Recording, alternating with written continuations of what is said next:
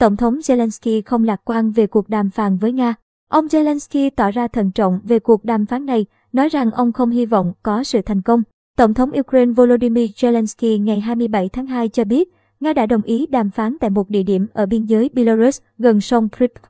Đây sẽ là cuộc đàm phán đầu tiên kể từ khi Nga phát động chiến dịch quân sự tại Ukraine ngày 24 tháng 2. Tuy nhiên, ông Zelensky tỏ ra thận trọng về cuộc đàm phán này, nói rằng ông không mong đợi sự thành công, nhưng muốn người dân Ukraine biết rõ. Ông sẵn sàng làm bất cứ điều gì để chặn đứng chiến tranh. Vẫn chưa rõ phái đoàn đại diện của hai bên gồm có những ai.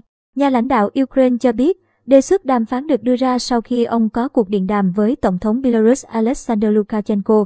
Theo RT, phái đoàn Ukraine dự kiến tham gia đàm phán với Nga đang đi qua Ba Lan tới Belarus và cuộc gặp sẽ bắt đầu vào sáng ngày 28 tháng 2. Được biết, Belarus từng là trung gian tổ chức các cuộc đàm phán giữa Ukraine và Nga kể từ năm 2014.